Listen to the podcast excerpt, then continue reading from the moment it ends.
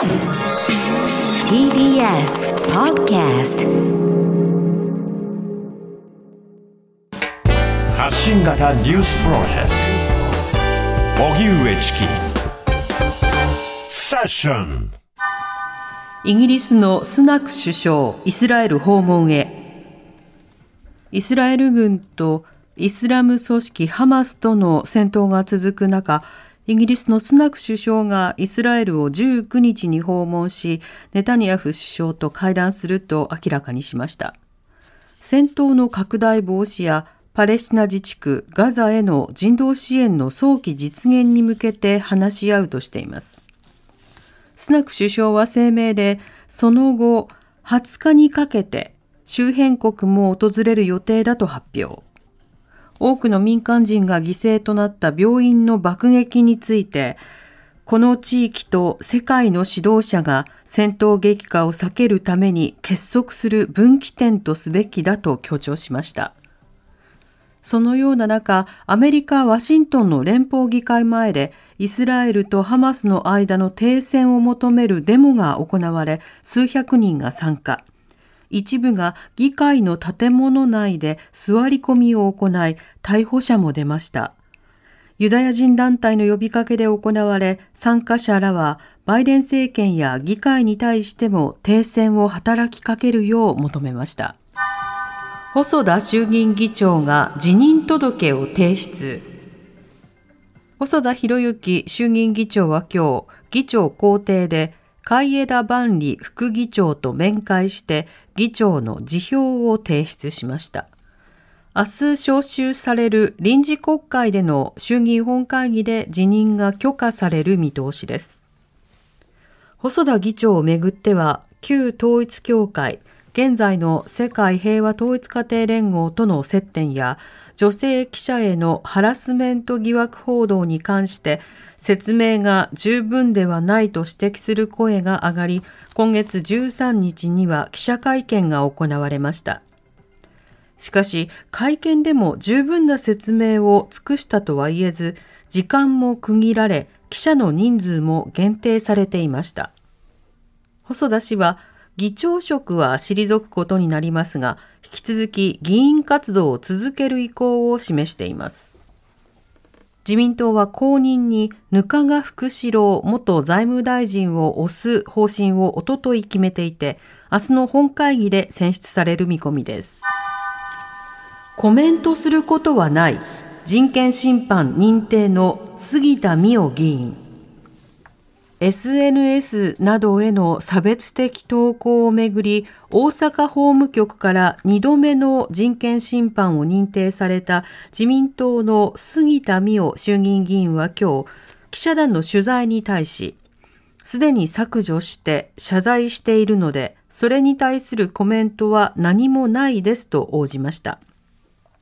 一方、松野官房長官は今日の記者会見で、関係者のプライバシーに関わる事柄で答えは差し控えると論評を避けた上で、特定の民族や国籍の人々を排斥する不当な差別的言動はいかなる社会でも許されないと述べました。また、杉田氏の議員辞職に関しては、個々の議員、政党の活動に対して政府の立場で申し上げるのは差し控えるとして回答を避けました。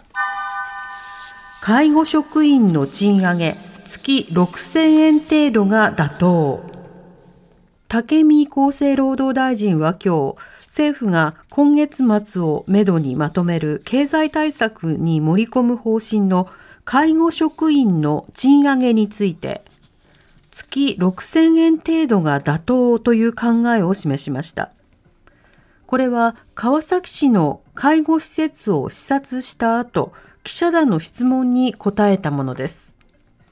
介護職員は給与水準がすべての産業より低いことから、賃上げによって人材流出を防ぎ、人手不足を緩和する狙いがあるものとみられます。また、武見大臣は、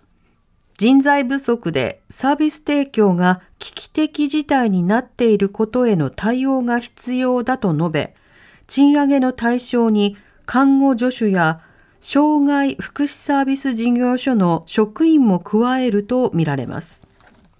物価高騰により各業種では賃上げが相次ぐ中、介護業界からの人材流出は深刻化していて、関連団体が処遇改善を強く要望していました。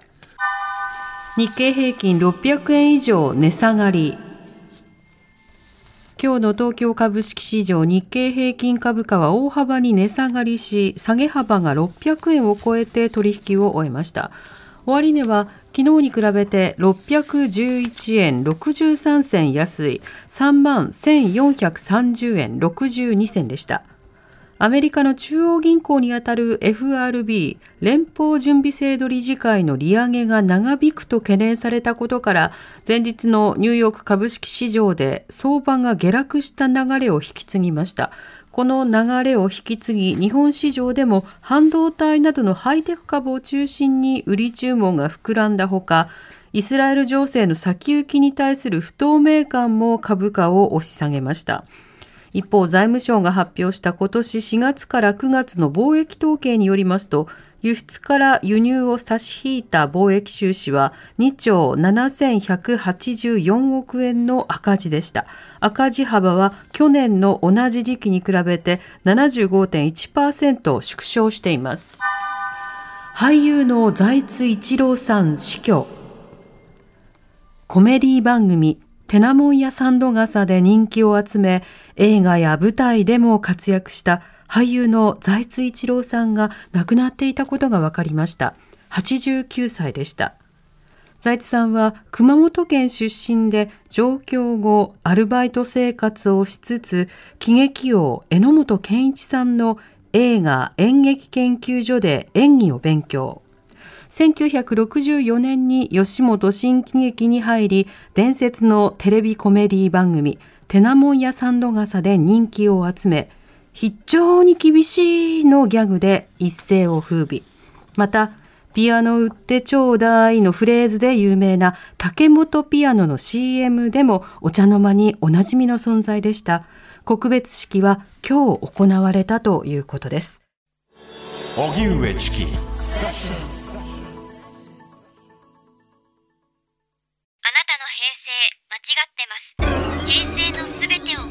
したと自称する町浦ピンクが真相を激白。僕もモーニング娘。のメンバーとしてデビューする予定やったんですよ。TBS ポッドキャスト「虚子平成」毎週金曜日更新